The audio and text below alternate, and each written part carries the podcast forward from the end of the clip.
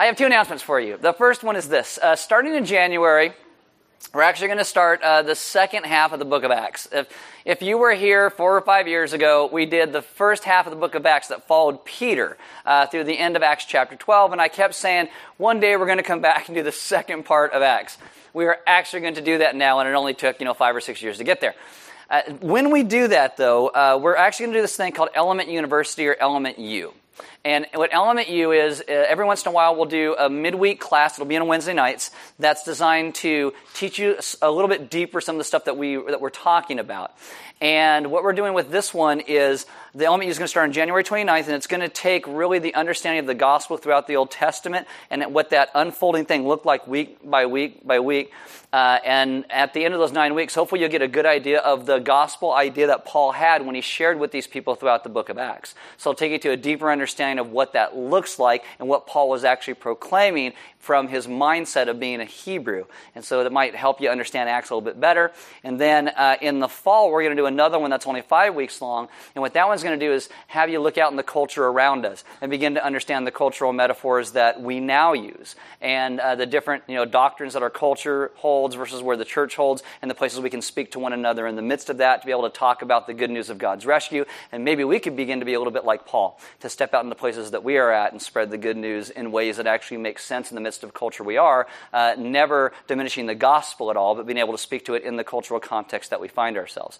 And I know none of you wrote that down, but just have it in the back of your mind. Uh, January 29th, we'll start nine, a nine week course on that that kind of dovetails into what we talk about on Sunday mornings. The other thing I have to tell you is this I got this email this week from somebody who was like, hey, can you make sure you hold me four tickets for Star Wars so they don't sell out? I'm like, it's element. Everybody's last minute. We still got over half of them left. So we got plenty of Star Wars tickets. But what happens is, well, you guys are going to wait till that last day and be like, oh, I need one. At that point, they might all be gone. So you should get one. Uh, we're going to Renaissance Theater for Star Wars. Uh, we're going to watch it opening day weekend, uh, December 22nd, Sunday, 2.50 in the afternoon. You can grab the tickets from the Welcome Center. I'm going to hand out prizes. It's going to be a whole lot of fun. we're going to finish the book of Ecclesiastes today. All right. Uh, so if you are new, welcome. There are Bibles in the seatbacks in front of you. If you don't own one, you can have one. If you forgot one, you can use one. There are sermon notes on all the communion tables throughout the room. Look like this. On the inside, you'll get some notes and questions to reflect on what we talk about today. If you have a smartphone, though, you can download this app. It's called YouVersion. Once you download it, it just says Bible. And you open that, and you go to More and then Events, and then we will come up by GPS in your smartphone, and you will get sermon notes, verses, questions, announcements, and everything that goes with today's message. My name is Aaron. I'm one of the pastors here. Why don't you stand with me for the reading of God's Word? This is Ecclesiastes chapter 12, verse 11. And it says, The words of the wise are like goads, and like nails firmly fixed are the collected sayings. They are given by one shepherd. Let's pray. Father, this morning I ask that you would teach us what it means to be a people who trust the words that you have said enough that we would be vulnerable before you to expose the places in our lives of our, of our limps and the places that we have run from you and the places that we have looked to our own wisdom under the sun and not trusted you for what you have said and that you would uh, bring us to yourself in, in new ways so that you would be glorified as we, as your people, will begin to live in the joy that you provide to us. Amen. Have a seat. All right, so this is uh, Ecclesiastes uh, week 32, so short 32 weeks. That's what it is. If you have ever watched the Olympics, they have these gymnasts, right? And at the end of the routine, they hop off the bars or the rings and they flip around and they land and they go. And they call that a Dismount. Why? Four of you watch the Olympics. Okay. They call it a dismount. This is Solomon's dismount. And I actually think it's great if it's not great, it's my fault. Right? If it is good, it's all him and the things that he says. And so when Solomon finishes his book, he's going to kind of conclude with this essential admonition that wisdom begins with the respect for God, which leads to repentance, and that sends us in, in, into God's arms where there is joy. And this is only going to happen as it stems out of a vulnerability that we can come to before God as we recognize our condition under the sun and then God's rescue of us. So the wisest man who's ever lived besides Jesus tells tells us again that wisdom is not found in our own good, but in God's hands. So open your Bibles to Ecclesiastes chapter 12. I think too often we read a book like Ecclesiastes and fail to see how vulnerable Solomon made himself throughout the course of the book much more vulnerable than any of us ever really want to be. And he's repeatedly pointed out his own folly, his own failures, the things that he has done that has run away from God to help us to grow as readers. So he starts this last bit, Ecclesiastes 12, verse 8. He says, Vanity of vanity, says the preacher, all is vanity. Fear God and keep his commandments. Now, vanity of vanity is vapor, it is meaningless, and he begins and ends Ecclesiastes kind of the exact same way that everything under the sun, focused on the temporary, focused on ourselves, will end up being meaningless. Now, today we actually call this literary technique inclusion. That's where you begin and end something with the same words. And Solomon's using these words as a, as a multi purpose metaphor to express the futility of life in a fallen world. Vanity, vapor, meaningless, under the sun. Taken literally, it means that life is really impossible for us to grasp on our own, and before we know it, our lives are gone like you're exhaling a breath on a cold morning and it vanishes into thin air. Samuel Beckett was an Irish avant garde playwright.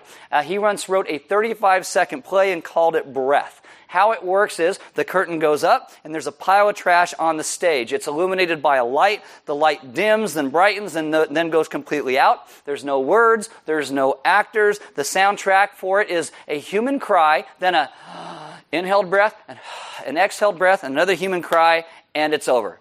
Imagine you paid money to go see this. How upset you would be, right? But that is the idea of what breath is like, of what our lives are like. They are just a breath. Psalm 39, verse 5 Behold, you have made my days a few handbreadths, and my lifetime is nothing before you. Surely all mankind stands as mere breath.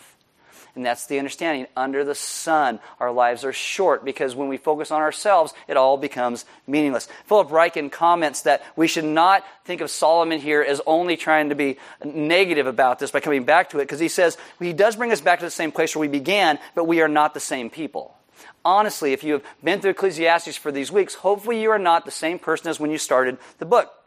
The book is meant to open our eyes to what God is doing versus what we always try to do and show us how vain life is without God and how these words should strike us now with so much greater force. And by the end of the book, we should almost feel like you have a relationship with Solomon because he's been so open and vulnerable and honest with all of us because that's the only way true relationship begins to come about is by our honesty and vulnerability with one another. And I think it's brilliant in how Solomon does this throughout the book and exposes all of his flaws and all of his failures and that He will all then show us how God intends for us to live with one another in a way that grows us in relationship with God and others. Uh, this whole idea of being vulnerable under the sun. We're going to talk about that idea a lot. The word vulnerable comes from this Latin root, which means to hurt or to wound.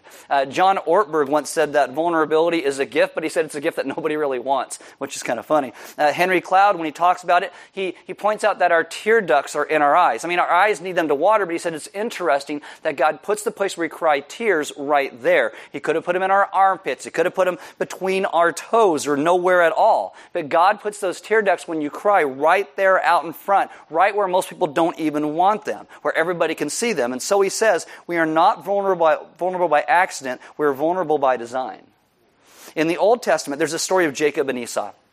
And Jacob, he's a whiner, uh, he's a deceiver, he's a mama's boy, and he ends up in this place where he tricks his dad and his dumb brother into getting this birthright, this favor from his dad. And his dad wanted it to go to Esau, the other brother. So he tricks them and gets this. And now, when he gets it, his brother Esau finds out, and Esau is like, I'm going to kill Jacob for taking my birthright. And Esau can do it, because if you like Star Wars, Esau looked like Chewbacca, but covered in red fur, because he was like a big red Chewbacca. And so Jacob learns that his brother wants to kill kill him, and he runs off. You can listen to this in our Genesis series, it's online. But God will do an amazing work over 40 years in Jacob's life. And Jacob ends up being wealthy and successful almost beyond comprehension. And then after 40 years, after God does all this work, he says, Now go back to your brother. I'm going to send you that direction. And so the night before he goes back and meets his brother Esau again, God shows up and he gets down on Jacob's level and he wrestles with Jacob all night long. And Jacob wants the blessing of God. And he's like, I'm going to, I'm going to be here. I'm going to learn. I'm going to grow. And so God does bless him. But before God is done with him, he touches his hip, wrenches Jacob's hip out of socket, and Jacob will walk with a limp the rest of his life. Now, so the very next day, he goes to meet his brother, Genesis 33, verse 4. But Esau ran to meet him and embraced him and fell on his neck and kissed him, and they wept. Why does Esau do the running? Most likely because Jacob couldn't, because he was limping. And in the end, it may have been that Jacob's limp did more to soften Esau's heart to prepare the way for this restoration and intimacy than Jacob's success ever could have. That limp was given as a gift by God to bring restoration. And so Jacob wears that limp like we have our tear ducts on the outside and that vulnerability can bring restoration. And I can almost see Solomon weeping tears as he writes the book of Ecclesiastes because he really is exposing himself as the king to so much ridicule by showing us all of his limps. And he becomes so vulnerable. So let me walk through this and show you what this looks like. Chapter 12, verses 9 and 10. Besides being wise, the preacher also taught the people knowledge, Uh, weighing and studying and arranging many proverbs with great care. So everything that he has said to us in Ecclesiastes, he has thought about, and he's laid it down so that we would grow. Verse 10 The preacher sought to find words of delight, and uprightly he wrote words of truth. This is the idea that wisdom is found through life experience, through teachers with life experience. Some people have lots of life experience, and they never learn anything and keep doing the same thing. That is bad. We should not do their mistake. Solomon, on the other side, exposes all of his folly and calls it for what it is foolishness, temporary, under the sun, meaningless, so that we could learn from it. And our goal should be to take wisdom we have learned and then impart that to other people. I don't know if you journal, uh, but this is like Solomon's journal of all the things that he learned written down for us. And what we see is that the people in the Bible, they are messed up people.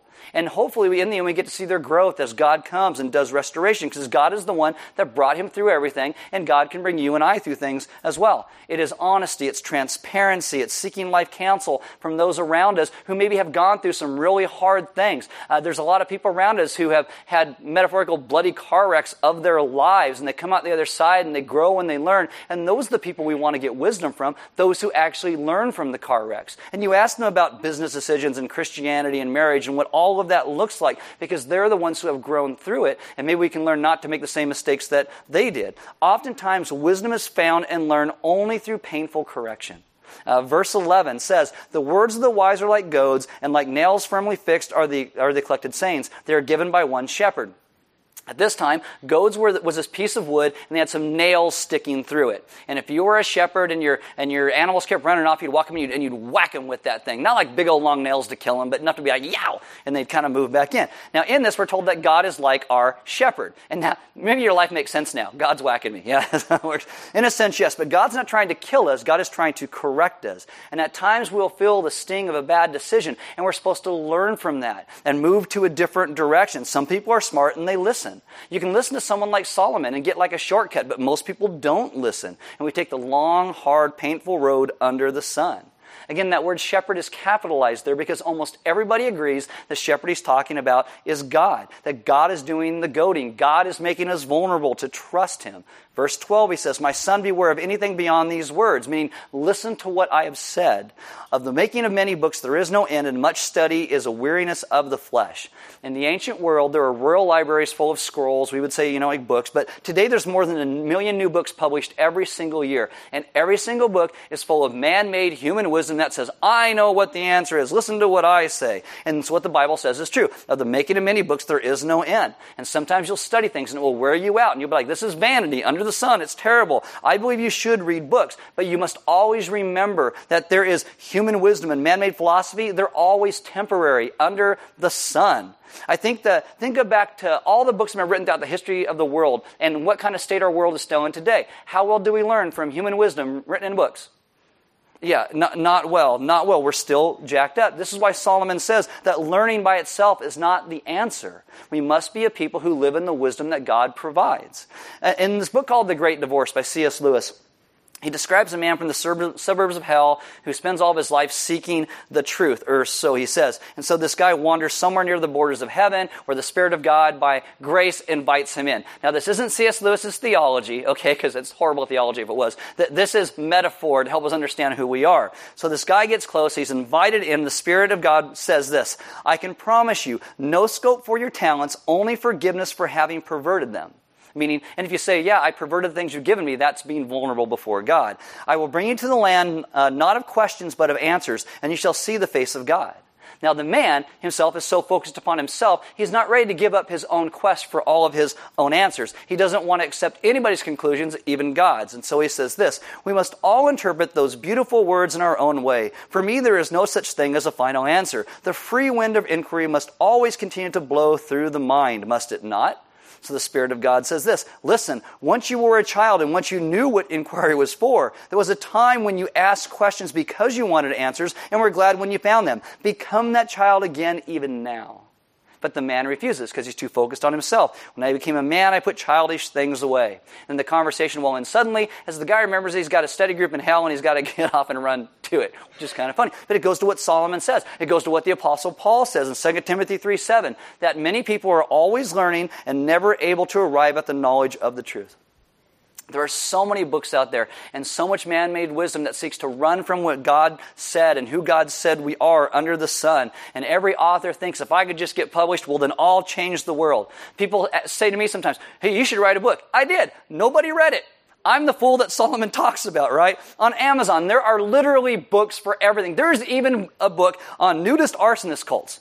Nobody reads it apparently. I think they'd sell more copies if they called it Where Do You Hide the Matches? But they don't, you know, no listens to me. I believe you should read. I really do. But sometimes people hate reading because they're reading the wrong book. It's like the first five minutes of a bad date. It's like, this is not going to get any better. Find something good. I, one of the elders, one of our GC leaders, could probably recommend something, but understand, just because something is in a book doesn't make it true, helpful, or right. And if you have only so much time during the day, I would recommend you start reading your Bible. I can give you a good place to start in that. Solomon is trying to go to a conclusion that says, wisdom is not found and manufactured by man. It's given by God to us, so we trust what He says in the eternal versus our own temporary lives. And wisdom will come not through all these books, not that you shouldn't read, but wisdom will come ultimately from God by how we understand who He is. Verse 13, the end of the matter, all has been heard. Fear God and keep His commandments, for this is the whole duty of man. And whenever you talk about fear in the Bible, you always got to give the disclaimer of what that actually means. And so we talked about this in Ecclesiastes before and Proverbs last year. But in the Old Testament, there's essentially a couple words for fear. One means terror, one means reverence. And in the Old Testament, it's not hard to tell which word is being used between the good kind and the bad kind of fear. In the New Testament, you got to look at context. But and then we talked about how when we fear God properly, we understand this value and reverence for who He is. And when we have that, there's a relationship that comes out of that because we value Him above everything else. His eternalness versus our temporariness. Tim Keller writes this The fear of God, the holy fear, is an inward condition of awe and amazement before the glory and wonder and the power and the grace of this God. See, we understand that God is a God to be feared in one sense because of this awe and reverence, but God created everything. God is, I think if we got a picture of who God is, we would just be undone by that. If, if you get a call in the middle of that 2 a.m. and someone's got a voice scrammer like, I'm coming for you, you would strap on your diaper and get ready for Armageddon, right? Because it's because someone freaked you out. But imagine the God who created the universe actually getting a picture of that. I mean, we do have awe and reverence for Him, but the fear of God is a real thing because God is holy. And it's meant to change us to be vulnerable and honest of who we are before Him. We are told in studies that 81% of people in America believe in God slash religion of some sort. 77% of that 81% affiliate in some way with Christianity. Does it look like three quarters of our country fears God? No, not at all, because facts don't make Christians.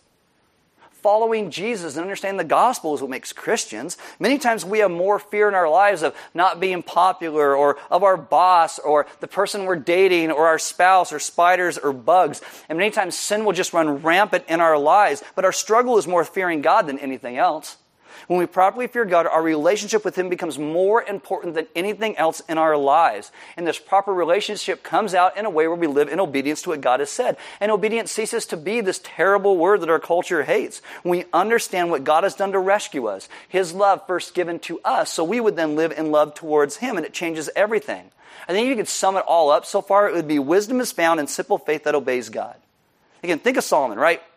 He's a guy, 700 wives, 300 concubines. Some dudes today have like a thousand downloaded videos or pics off the internet. Solomon gossiped. He got drunk daily. He's an imbecile that tried forever to justify his actions until he gave up trying to fulfill himself under the sun. And he becomes vulnerable and he saw his folly and saw God's love for him and he began to listen to what God actually said. When the eternal steps into his life under the sun. The verse says, Fear God, do what he says. You don't really got to wonder what that means. God's a good dad who loves his kids and he wants to lead them to true and real life. Why? Because kids are dumb. Kids are dumb. You got to tell kids things like gravity is real as they climb a bunch of stuff. I was like three, four, five, I don't remember, a long time ago, but I, I had cowboy boots. I don't know why I had the cowboy boots, but I climbed on the roof of our house. And, and, I, and I get to the chimney, and I'm, the chimney's about that big, and I got my feet dangling on that chimney, and I'm thinking, how in the world does Santa get down this thing? Right? I'm just totally curious. So I'm I'm, and I'm ready to go. I'm like, if he can make it, I can make it. And I'm like, you know, I don't have cowboy boots anymore, by the way. But so I'm looking at him, getting ready to go. And then I don't know, maybe my brother told on me. And my mom comes outside. What are you doing up there? And I'm all, I want to hop in the hole to see how Santa's. Get down from the roof. I'm coming. I'm going to hop in. I mean, at the bottom. You know, we'll figure it. He goes, it's this big, right? I'm going to be the, the, little boy in the well is what's going to happen to me. And she's like, get off the roof. And I go, I just want to know. Get it. So I came off the roof and then she spanked me. She, with the goads, because she's moving to repentance. But I don't know why. I'm just curious to figure I, Anyway, but kids are dumb, right? They don't listen to anything. You got to say, the toilet is not a swimming pool. I mean, you got to you got to say things. And they throw a fit. And if you're a parent, a parent at times, you know, kids are going to argue about some stupid thing that will destroy them, but you don't let them do it. That's us with God. All the time. It's us with God. God is smarter than we are. That's not meant to be a shocking statement. He just is. And we should listen. It's like a relationship with a good dad. God wants to lead us into His grace, and too many of us are like Solomon, and we are miserable, and we keep running after our own sin, and it never gets any better. We just keep doing it over and over and over, and it's a waste of time. Keep it simple. Solomon says, Who is God? What does He say? Do that. That's wisdom. Chapter 12, verse 14, this is how he ends the book, okay? He says, For God will bring every deed into judgment with every secret thing, whether good or evil. That's the kind of the dismount. You know, fear God, do what He says. There is a judgment that is eternal. Right? That, that's what He says. That's His dismount. Let me put this in a way where I don't sugarcoat this at all, okay? We are people who many times we place ourselves in judgment of others. We put ourselves in the place of God, even though we don't want to be judged. But I will tell you this everyone doesn't go to heaven and get cotton candy. Some people here today are not all right. Some of you are like Solomon at the height of his folly, and you're focusing on yourself under the sun, and you hide all your limps so nobody else can see it. And if you don't know Jesus, you have set yourself up as a false God, and one day you will have to take on the real God at judgment, and you will not win. If God has the strength and the courage to pour out His wrath on sin, on His Son, who willingly goes to the cross for us, He will not stop when we say, But I'm so important. You can't do this to me. How dare you? We keep thinking there is no judgment for sin because God is patient. In 2 Peter 3 9, the NIV says this The Lord is not slow in keeping his promise, as some understand slowness. He is patient with you, not wanting anyone to perish, but everyone to come to repentance. It's why our heads don't explode when we do something stupid, because God is patient with us. God does care. God is involved. God cares enough that He said what sin brings in our lives, and He cares enough to show us the scriptures what happens when we run after sin under the sun every day. But God also provides a way for all of us to be redeemed. The reason anyone is saved is by the grace of God that we can never pay back. And this is why, for us, it is so important for us to understand Solomon, coming to this place of vulnerable honesty. And when, when we do, we speak the truth before God of who we are and who God is. We speak about our past actions and our lives and realize that we are not the answer under the sun. I mean, I don't know if you know this, but everybody has a limp. Like Jacob, like Solomon. Sometimes we deny it and don't want other people to think we have it all together, but we don't. For you, this could be a divorce, a disability, a body type, an addiction, a history of abuse given or received. It could be panic attacks. It could be a personal illness or aloneness. And what if that never goes away? Well, just like Solomon and Ecclesiastes, I think that God wants to use it for His glory and our good. And it's so weird that so often we'll admire vulnerability in people around us, but we don't want to be vulnerable ourselves. It's why we keep trying to keep others and God away from our hearts and who we really are. Madeleine L'Engle wrote this book called A Wrinkle in Time. Uh, she also said this. She said, "To grow up is to accept. To grow up is to accept vulnerability. To be alive is to be vulnerable." Uh, Elizabeth Gandolfo wrote this book called The Power of Vulnerability and Love. And in it, she talks about the incarnation and Jesus coming at Christmas. And this is what she writes The incarnate life of divine love begins in a pool of blood. The blood-born origins of the incarnation remind us that the invulnerable nature of divine love becomes not only possible, but also vulnerable in the crimson waters of Mary's womb. Oh, such beautiful words. It's that Jesus becomes a man. He willingly becomes vulnerable for us. He is beaten, betrayed, he is killed by a creation he loved more than we will ever imagine. Why? To rescue us from the judgment that Solomon speaks about at the end of Ecclesiastes. Do you know that researchers now tell you that babies learn to fake cry by the time they're six months old when nothing's even really wrong? Yeah, you know that apparently, okay? Think about this. The next time you think that human beings are born moral and good and right, because the truth is, we learn to lie before we can even speak. From the earliest age, we are people who learn to lie and, and front and misrepresent what's going on inside of us. But to actually have real intimacy with others and God Himself, we got to learn to expose our weaknesses, our insecurity, our true selves, like Solomon. The whole point about redemption is that God wants to come and restore us to who we are meant to be as image bearers in the world, to break the chains that we have stuck to self. It kind of makes me wonder what happened to Solomon after he wrote Ecclesiastes. Like, what did his advisors start thinking about this that he was so vulnerable and so open?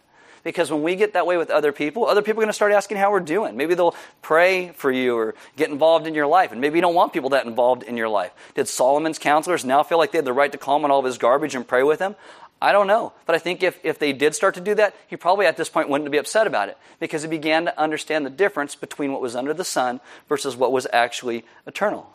Becoming vulnerable and honest is hard. And I think that Solomon realized it was the only key, though, to true and real life and real wisdom. Going back to the story we started with in the very beginning, you got Jacob and Esau.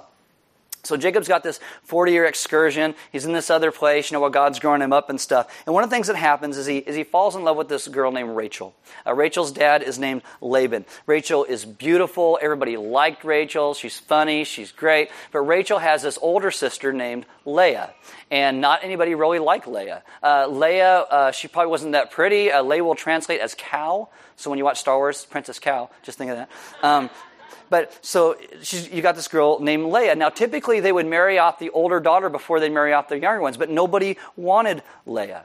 And so when Jacob shows up, he says, I will work seven years for the bride price for Rachel. That's what I'll do. And so Laban says, Great, let's do that. So he works seven years for Rachel. Then his honeymoon night, he drinks a little too much, goes to his tent to consummate his marriage with Rachel. And what Laban did is he switched Leah for Rachel. And, and Jacob consummates his marriage with Leah instead of Rachel because Laban thought it's the only way to get his daughter married off.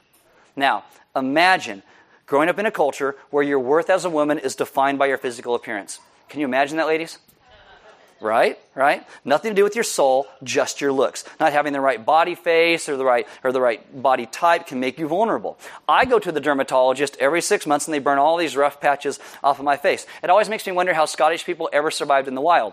Um, but and so for a week, I'm explaining to everybody why my face looks like melted pizza, because it's burned everywhere, everywhere in this. Imagine, imagine you grow up in a culture, though, and your only dream is to get married and have children because that is going to give you value and worth in that culture. I mean, I may have the problem for a week, but Leah had it every single day of her life. And imagine a father that the only way to get you married is to fool your sister's fiance into marrying you by mistake. I think Leah probably wakes up in the morning, you know, looking at Jacob, hi, you know, hoping that maybe Jacob would understand because Jacob himself is somebody who had to lie and deceive to, to, try and get his own father's blessing, but Jacob doesn't. And he freaks out when he sees Leah. Do you understand how painfully honest all of the Bible is? And so many people want to point to the scriptures and say, oh, terrible, that's a terrible book. Nobody should read that book. The whole Bible, God is showing us under the sun who we are without Him and what we do. Jacob will say, I'll work another seven years for Rachel. He gets Rachel right away, but Rachel's the one he really wanted. And what you see in Genesis is God keeps coming back into this family story. Genesis 29, verse 31 says, When the Lord saw that Leah was hated, he opened her womb. And in the story, Leah becomes fruitful like crazy, like crazy, thinking that now Jacob will love me. When the whole point in this was that God saw her and God cared about her. And Leah maybe many times didn't even realize that. It was in her vulnerability and pain that God cared about her and loved her. This means for all of us, if you're in a place where you think you aren't good enough or pretty enough or smart enough or feel like a failure, the Lord sees. The Lord knows and the Lord cares. It doesn't mean everything is easy. It means that He will walk with you in those places through those things. What is interesting is Leah will eventually give birth to a son named Judah. Judah becomes the patriarch of this tribe called Judah. Jesus is a descendant of Leah and Judah when he comes.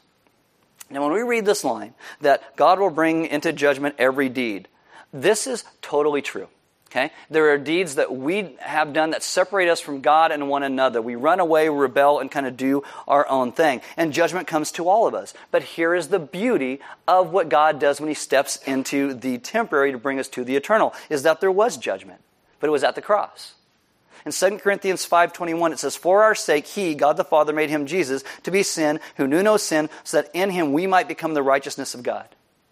See, on the cross, all of my limps and all of my pain and all of the rebellion and running from God that I have done was taken upon Jesus. The place where I deserve to die, Jesus died for me. He took my place.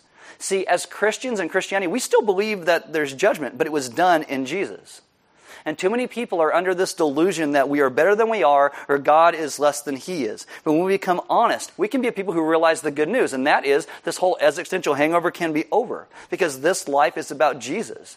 And a wise life results from knowing the love of Jesus and responding by loving Him back, which is really the essence of relationship.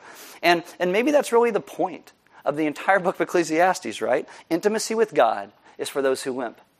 Intimacy with God and being able to live in wisdom is by recognizing all the places that we have run away from Him. It's for people who are rejects and those who are pretended and those who are willing now to look at their fakeness and own it.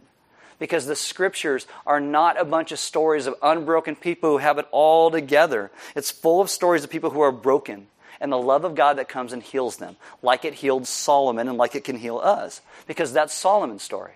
And that's all of our story that when we're vulnerable enough to be honest about it. See, Jesus comes. He hungered, thirsted, wept, slept, bled, died. In this vulnerability, he is betrayed, tried, beaten, executed, crucified. We even have this word called uh, excruciating, right? Excruciating talks about our own pain. Excruciating comes from this root that meant to crucify. In Genesis 1 and 2, mankind lives in vulnerability with God. We're open with Him and, and all that. It's exquisite and beautiful. But then comes this thing called the fall where we rebel and we run away from God and we hide ourselves from Him and from one another, and it brings shame and pain and it's excruciating. But Jesus, Leah to Judah, comes Jesus. And Jesus steps into our vulnerability. And Jesus experiences our excruciating pain and invites us back into the exquisiteness of life with God again. And that is our hope. And it's the only hope that we have ever had under the sun. That the eternal would step into our temporary to rescue us and that is the understanding of the gospel, of God's rescue. That we are a people who are broken and we limp around all the time. We always think we know how to do everything better than God does. And we run away from Him and we destroy ourselves. And what does God do? He steps into our lives under the sun and calls us back to Himself to rescue us. This is the understanding that at the cross, Jesus took everything, all those judgments for all those things upon himself, so we can then step out in new, restored, and redeemed life again. This is why every week we take you guys to communion. It's a reminder of what Jesus did to rescue us. It's, it's actually a place of vulnerability. You break that cracker like Christ's body was broken for us, and you dip it in the wine or the grape juice. It reminds of his blood that was shed for you and me. But it's a vulnerable place to realize, yes, I do need the forgiveness and grace of Christ because I have run away from God. And I want to be restored for what God, for what God has actually done for me. And we trust Him in the midst of that. The band's going to come up. As they do, I'm going to invite you to communion. And there's going to be some deacons and elders in the back. And if you're in a place today where you would like someone to pray with you because you have made your life about the temporary, or you are walking around with a bunch of limps, you're always trying to hide and don't want anybody to know who you really are, they would love to pray with you about that. Maybe you've got a limp that you just now want to begin to acknowledge, but you want someone that will pray with you in the midst of that. They would love to do that. Understanding in our vulnerability who we are and what God has done. This is why we must understand that Christianity is not based upon men and what other people do around us. It is based upon a God who has stepped into our world under the sun to rescue us, to bring eternality back to his people, to restore us to relationship with him by what he himself has done. This is the beauty of what restoration is meant to be for a people who love and follow Jesus. It's lives that are full and free, that don't have to be focused on our failures or our faults.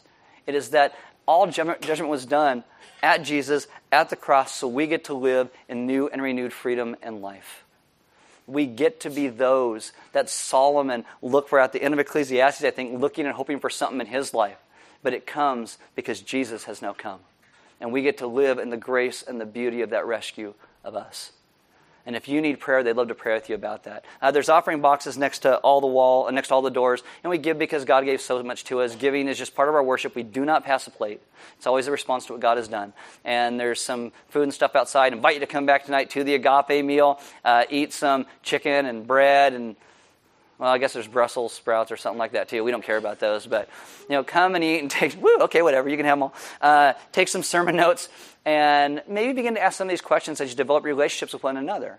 You know, where are the places where you limp, but you don't want anybody to know that you're limping? You know, where, where are the places that you hide from God? Where are, the, where are the ways you can be vulnerable with one another in ways that reflect better the restoration that we have had from God? So we can begin to live out in this world in a way that touches the lives around us because of what God has first done in us. That we don't just keep it here for ourselves, we give it out to those around us because God calls us to be a people of rescue and redemption. Let's pray. Father, this morning, I ask that you would remind us of your goodness and grace so deep down in who we are that we'd begin to live out lives of brutal vulnerability and honesty about where we've been and what we've been through. And yet also be able to speak of your great rescue of us in the midst of that. That we wouldn't use our pain or our limps as, as reasons to push you aside from our lives, but we would see those things as ways you have come to us in the midst of our pain and offered us grace. That it would change our focus and our view of everything around us. The understanding of the good news of your rescue. Father, I ask you to teach us to be a people who have a childlike faith and who you are, that we would listen to our dad, the things that you have said, and the places that you lead. So that our lives would be found fully and completely in who you are. Father, if we are honest, so often we find so many reasons to run from your hope and your grace and your truth. But I ask that through the understanding of what we get out of the end of Ecclesiastes, that we'd also understand all the reasons that we could run directly into your arms because you have first loved us. And you've come to us in our brokenness and rescued us because we can never rescue ourselves.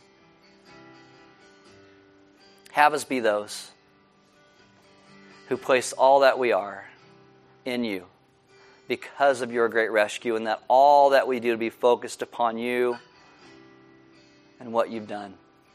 And that would in turn change us to be a people who live out in this world in ways that reflect your great rescue and the joy that we now get to partake in because of your goodness. Father, we thank you for loving us and the miracle of our own restoration. I ask that you would continue to remind us of that by your Spirit day by day. We ask this in your Son's good name. Amen.